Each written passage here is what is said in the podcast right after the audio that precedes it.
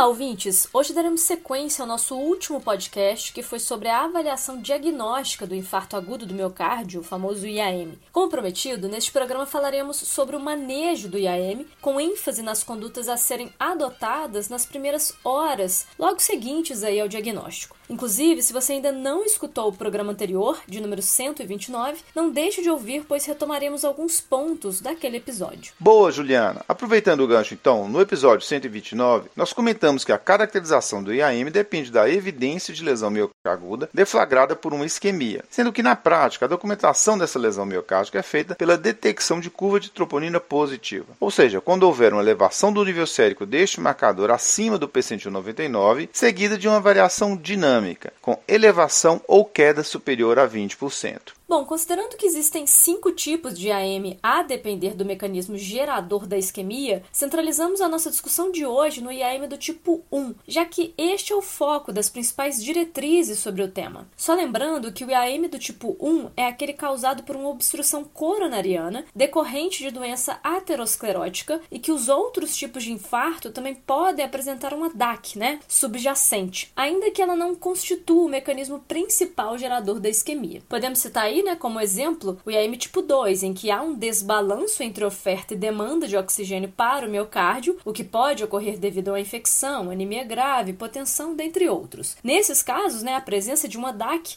ela vai contribuir para a ocorrência de uma lesão miocárdica, mesmo não sendo o mecanismo primário. Perfeito. Eu vou retomar então com o caso clínico que abriu o programa 129. Um senhor de 60 anos, hipertenso diabético, que procurou pronto atendimento com queixa de dor em aperto na região retroesternal com irradiação para o pescoço e membro superior ipsilateral, e iniciada cerca de uma hora com piora progressiva. Juliana, mesmo assim, ou seja, mesmo antes do diagnóstico firmado de AM, quais seriam as condutas iniciais em um caso como este? Vandak, diante de um caso tão sugestivo de síndrome coronariana aguda, que, diga-se de passagem, envolve um infarto com e sem supradesnivelamento de ST, além da angina instável, né? Um conjunto de ações concomitantes ao exame clínico direcionado deve ser tomado idealmente nos primeiros 10 minutos da avaliação, sendo que né, uma delas se refere à realização de um eletro, de um ECG, de 12 derivações. Lembrando né, que até em 40% dos casos, esse primeiro eletro pode não revelar alterações típicas de isquemia. Daí a importância de repetirmos o eletro dentro de 15 a 30 minutos, né, Juliana? Exato. Inclusive, se a suspeita clínica de IAM permanecer muito elevada e ainda assim o eletro não demonstrar alterações nas 12 derivações habituais, é importante a gente realizar as derivações V3R e V4R que permitem aí identificar né, uma isquemia do ventrículo direito, além né, da V7, V8 e V9, cujo objetivo é avaliar a possibilidade de infarto de parede posterior.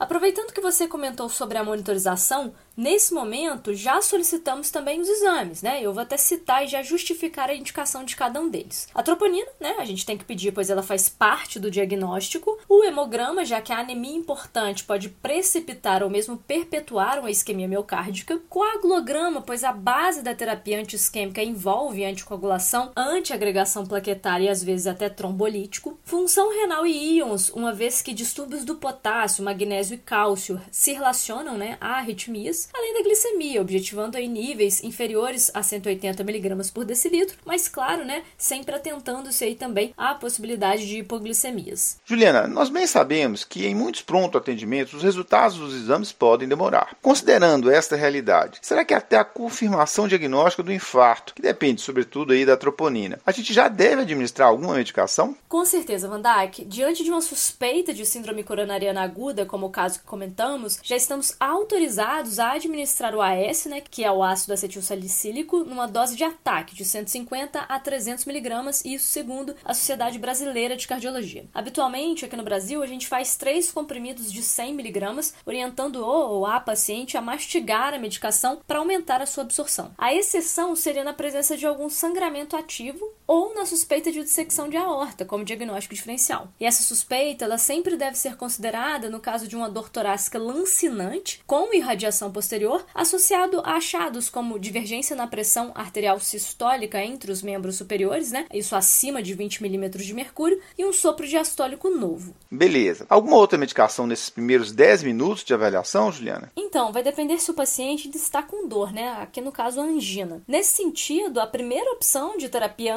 antianginosa vai ser o nitrato. No caso, começamos com o dinitrato de isosorbida, o famoso isordil, sublingual na dose de 5 miligramas. Caso a dor persista, a gente pode repetir né, em intervalos aí de 5 minutos, numa dose máxima de 3 comprimidos. Em cenários de crise hipertensiva ou mesmo edema agudo de pulmão associado, podemos lançar mão da nitroglicerina endovenosa. Há espaço para morfina nesses casos? A princípio não, Van Dijk. As principais diretrizes não indicam o uso da morfina como alternativa inicial. Alguns trabalhos sugerem, inclusive, que seu uso pode se associar à redução do efeito antiplaquetário dos inibidores do receptor P2Y12, como clopidogrel, prasugrel e ticagrelor. Nós até já vamos comentar aí sobre essas medicações. Por conta disso, né, mesmo sabendo que a eficácia da morfina no controle da angina pode ser alta, atualmente as diretrizes sobre o tema sugerem administrar essa droga apenas para os casos de angina refratária. Mas claro, né, pessoal, a gente bem sabe que nos pacientes com IAM a dor pode não aliviar com nitrato, e nesses casos a administração de morfina muitas vezes vai ser inevitável. Só aproveitando o gancho, ansiolíticos também não devem fazer parte do manejo inicial de forma rotineira, ok, pessoal? Claro que a ansiedade pode piorar o processo isquêmico, mas a administração desses medicamentos deve ser reservada a pacientes com alto risco cardiovascular e com ansiedade inequívoca e persistente. Ah, e lembrando que o nitrato não deve ser utilizado em pacientes com risco de hipotensão, suspeitas de infarto de VD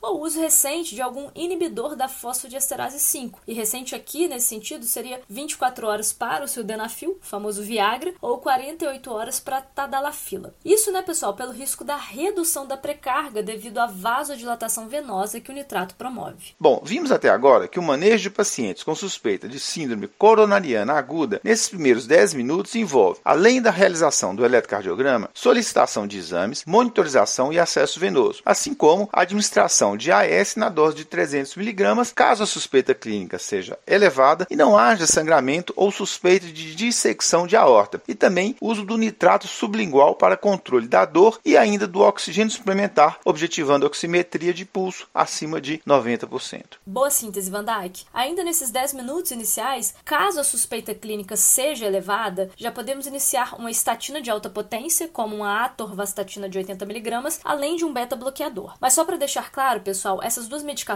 sobretudo o beta-block, elas podem ser iniciadas dentro das primeiras 24 horas e não necessariamente nesses minutos iniciais. Isso pois o paciente né, pode acabar intercorrendo aí com alguma situação que contraindica o uso do beta-bloqueador, como um choque cardiogênico, uma insuficiência cardíaca ou hipotensão, sobretudo né, se ele for administrado por via endovenosa. Vamos prosseguir agora para o restante então da terapia antitrombótica, anticoagulação e a terapia de reperfusão.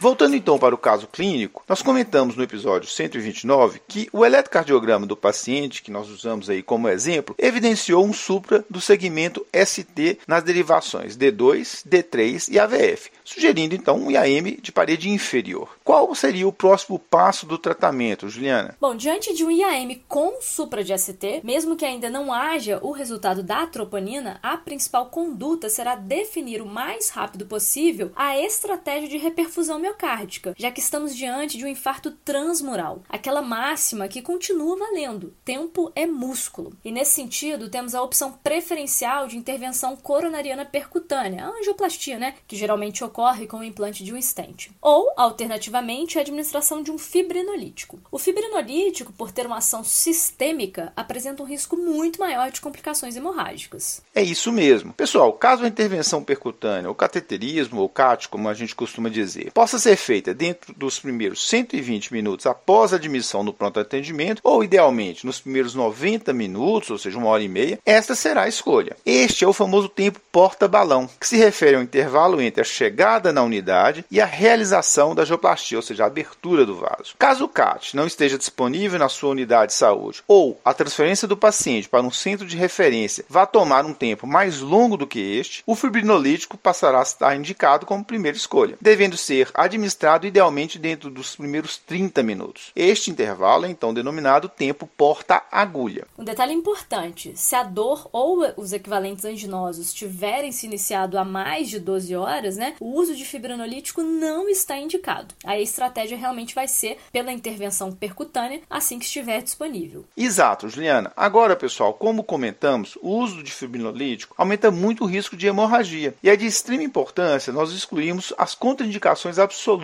nesses casos. Você teria alguma dica para os ouvintes a respeito disso, Juliana? Tenho sim, Vandai, que seria o mnemônico dança com S, em que D é a suspeita de dissecção aórtica, A, AVE hemorrágico, N de neoplasia maligna intracraniana ou anel formação vascular, S de sangramento ativo e o último A de AVC isquêmico ou um trauma crânioencefálico, né, um TCE nos últimos três meses. Se ou a paciente não apresentar nenhuma dessas condições e caso a intervenção percutânea não seja possível dentro dos primeiros 120 minutos, aí sim estaria indicado administrarmos um trombolítico como a streptokinase ou a alteplase. Pessoal, durante o uso do trombolítico é importante atentar para sangramentos maiores que podem se manifestar com instabilidade hemodinâmica ou mesmo, e talvez o de risco maior, com alterações neurológicas que podem representar um AVE hemorrágico, uma hemorragia intracraniana. Nesse sentido, deve-se suspender o medicamento imediatamente e realizar uma TC de crânio. Sangramentos menores em sítio de punção podem ser tolerados e nem sempre representam aí um risco alto para os pacientes. Mas nesses casos é importante a gente monitorar. E após cerca de 60 a 90 minutos do término da administração do trombolítico, nós precisamos verificar se ocorreu a reperfusão. Aí, alguns sinais que indicam o sucesso do tratamento. A melhora ou redução considerável da dor, a resolução do supradesvelamento ou redução de pelo menos 50% dessa alteração, além das chamadas arritmias de perfusão, como por exemplo o ritmo idioventricular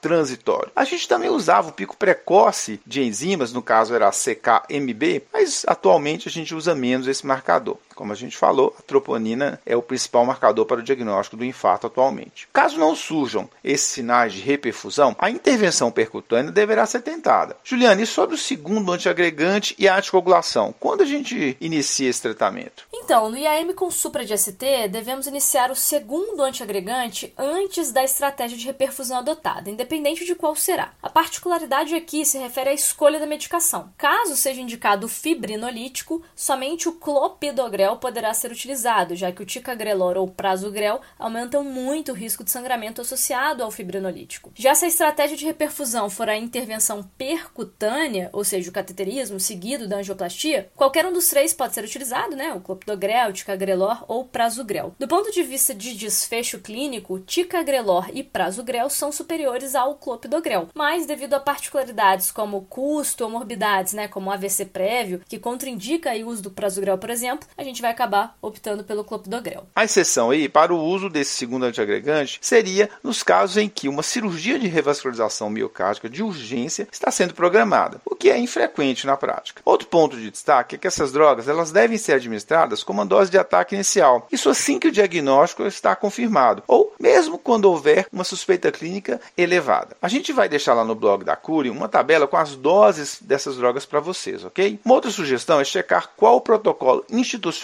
acerca da disponibilidade desses antiagregantes, além da experiência de uso com cada uma dessas medicações. E sobre a anticoagulação, Juliana, como é que a gente faz? Bom, caso a estratégia de reperfusão seja angioplastia, devemos iniciar também a anticoagulação antes do procedimento, inclusive. Nesses casos, o sumário clínico up-to-date sugere a heparina não fracionada pela maior facilidade de monitoramento. Mas a heparina de baixo peso, como a enoxaparina, também é excelente opção. Caso a estratégia tenha sido a fibrinólise, também precisaremos iniciar a anticoagulação, só que aí na sequência da administração do trombolítico. Aqui também tanto a heparina não fracionada como a enoxaparina podem ser utilizadas, com preferência aí, né, a não fracionada, sobretudo se uma angioplastia sequencial estiver programada. A vantagem aí da heparina não fracionada é que ela tem uma meia-vida mais curta, né, e maior facilidade de monitorização pelo PTTA, além de ter seu efeito facilmente revertido pela administração da protamina em casos aí de sangramento importante. E mantemos a anticoagulação plena por quanto quanto tempo? Então, caso tenha sido feito angioplastia, suspendemos logo após o procedimento. Aí a gente vai manter apenas a anticoagulação profilática e os antiagregantes, né? Isso considerando que não há outra indicação para anticoagulação plena, como a fibrilação atrial, um trombo intracardíaco ou mesmo um tromboembolismo venoso. Já após a fibrinólise, caso haja angioplastia programada, devemos suspender apenas após esse procedimento. Caso não haja uma intervenção percutânea, aí a gente mantém a anticoagulação por 48 horas se for uma heparina não fracionada ou por 8 dias se a medicação for enoxaparina. Vale lembrar que a dupla antiagregação deverá ficar por pelo menos um ano, ok? Boa lembrança. Pessoal, percebam que discutimos o tratamento do IAM com supra de ST em duas partes. Um manejo inicial nos primeiros 10 minutos de atendimento, que inclui a realização de um ECG para definição do supra, né, desnivelamento de ST, seguido aí da administração de AS em dose de ataque e nitrato como terapia anti-isquêmica, além, claro, da monitorização, acesso e exames, e aí, sobretudo, a dosagem de troponina. Uma vez identificado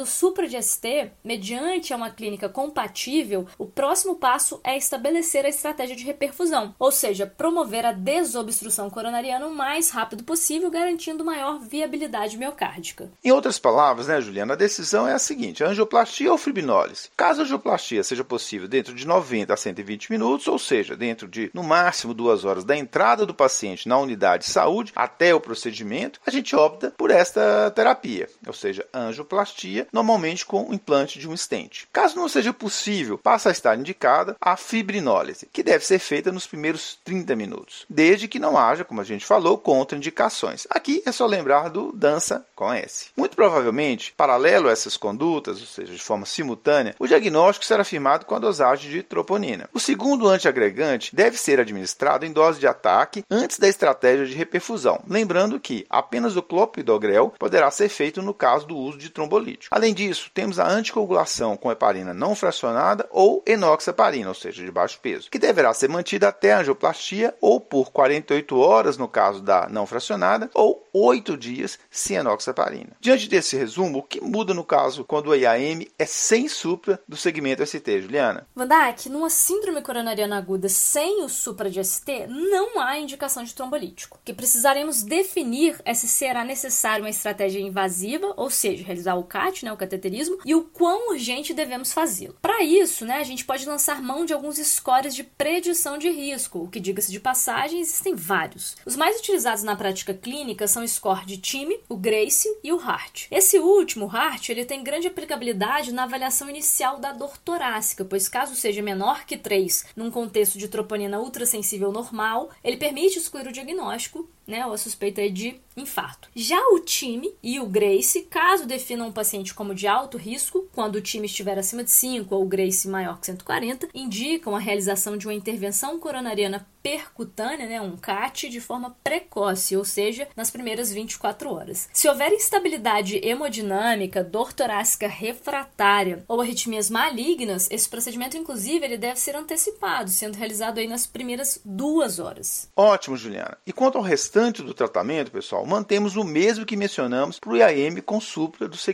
ST. Isso é, com dupla antiagregação e anticoagulação nos tempos e doses mencionados. Uma particularidade aqui se refere ao tempo de início do segundo antiagregante com relação à estratégia invasiva, o chamado pré-tratamento. Ou seja, devemos iniciar uma dessas drogas antes da intervenção coronariana percutânea ou fazê-lo na sala de hemodinâmica. Na verdade, essa pergunta, ou seja, a decisão entre uma situação e outra, foi respondida por alguns trabalhos que mostraram um maior risco de sangramento quando o segundo antiagregante plaquetário era iniciado muito precocemente. Esse risco parece maior com o prazo grel. Nesse sentido, pessoal, a mensagem é: se você fez o diagnóstico de um IAM sem supra de ST, cuja estratificação de risco seja alta com indicação de abordagem invasiva imediata, né, em duas horas ou dentro das próximas 24 horas, discuta com o hemodinamicista sobre o momento ideal da administração e a dose do segundo antiagregante. Em geral, o melhor é administrar já na sala de hemodinâmica após conhecermos aí a anatomia coronariana e definirmos o procedimento a ser feito. Se a opção for administrar esse segundo antiagregante de forma precoce, mas sem a estratégia invasiva imediata, a gente vai ter que dar preferência ao clopidogrel ou ticagrelor, conforme a disponibilidade. E se ainda persistir uma dúvida quanto ao risco de sangramento, o score Cruzade ou Crusade poderá ser utilizado. Nós deixaremos essas ferramentas no blog da Cure para auxiliar los Isso é tudo por hoje, pessoal. Até a próxima.